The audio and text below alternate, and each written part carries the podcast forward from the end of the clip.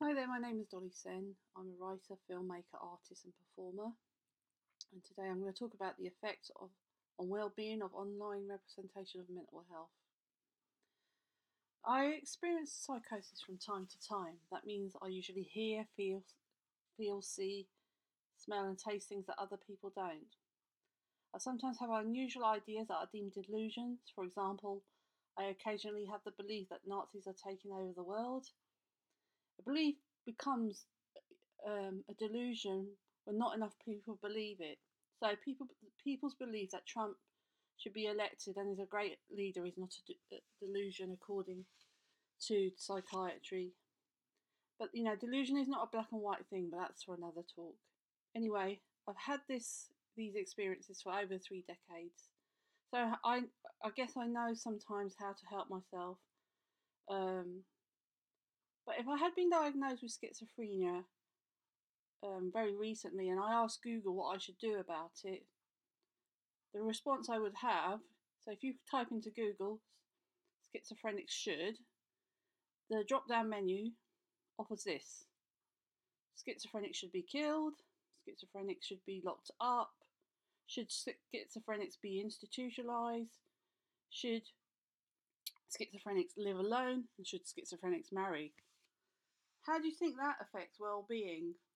It just shows me how much I am hated for being different. And where do you think that kind of feeling leads you? It doesn't lead to anything very pretty or very nice. But you know, the internet will tell you how to kill yourself. It'll give you, but how, it'll give you very little to show you a more positive road. And if you get beyond the Google search, search, you'll find the monopoly of information on mental health conditions and experiences can be bought by those who can make the most money out of people's reliance on psychiatric drugs. Psychiatric drugs are also complex issues. It does help some people and it hurts some people. One thing I will say is you can't medicate away abuse, poverty, inequality, racism, and loneliness. So, what if the screenshot of your life says no life to be found? The life you are looking for might be removed, had its name changed, or is temporarily un- un- unavailable. Normality or sanity is the Microsoft of reality. It has a monopoly, but you know that it's not the only program there is. Some of us who have been labelled mad have had our experiences and lives belittled and devalued. To use a technological um, analogy, Madness is seen as malfunctioning in the, in the programming and not an appropriate response to the system it finds itself it, it finds itself in. The divergent mind isn't a spam folder.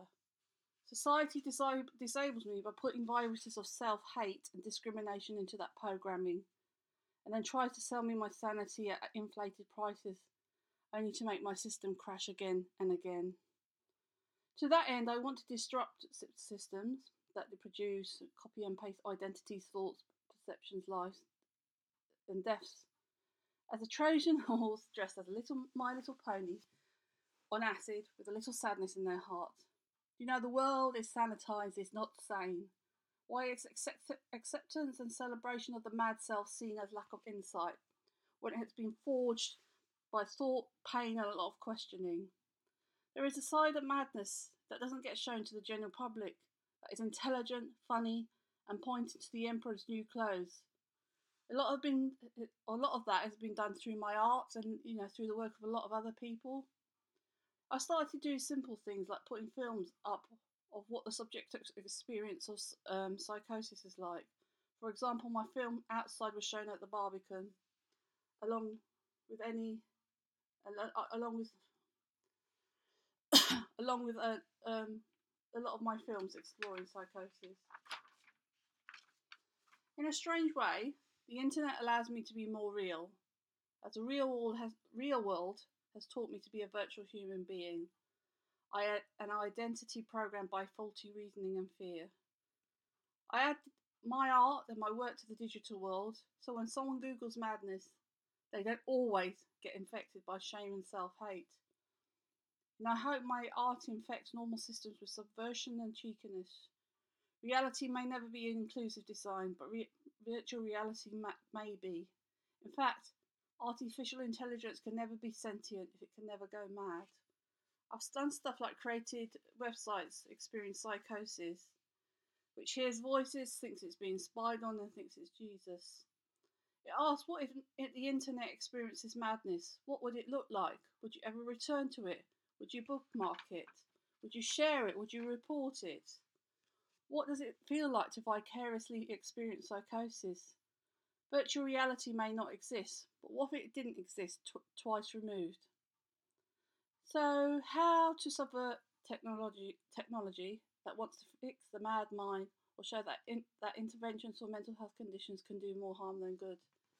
Maybe medicate and forcibly restrain a robot, develop a d- depressed search engine that tells people there isn't any point in looking for what they want. One of the other technologies on offer around mental health is the pr- proliferation of apps measuring mood, anxiety, negative thoughts, and inspiring people to teach inspiring to teach people how to calm themselves, breathe, and get a better night's sleep. Some of these are pro- you know probably very effective, but as ever, the problem is making it the individual problems, individuals in the individual problem or responsibility. No matter if your distress is caused by social factors such as poverty, oppression, racism, welfare cuts, or disability as burden rhetoric, it isn't life improvement, it's subservience improvement. Maybe it's time to develop an app to measure the unreasonableness of society's expectation of you.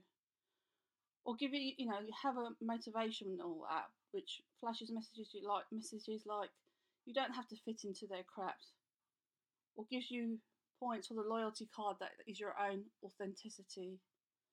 So the effects of what my well-being on of online representation is only possible if I can infect it with this anti-virus programming of art and creativity by putting sanity or reality or normality, whatever you want to call it, over my lap and smacking its naughty ass.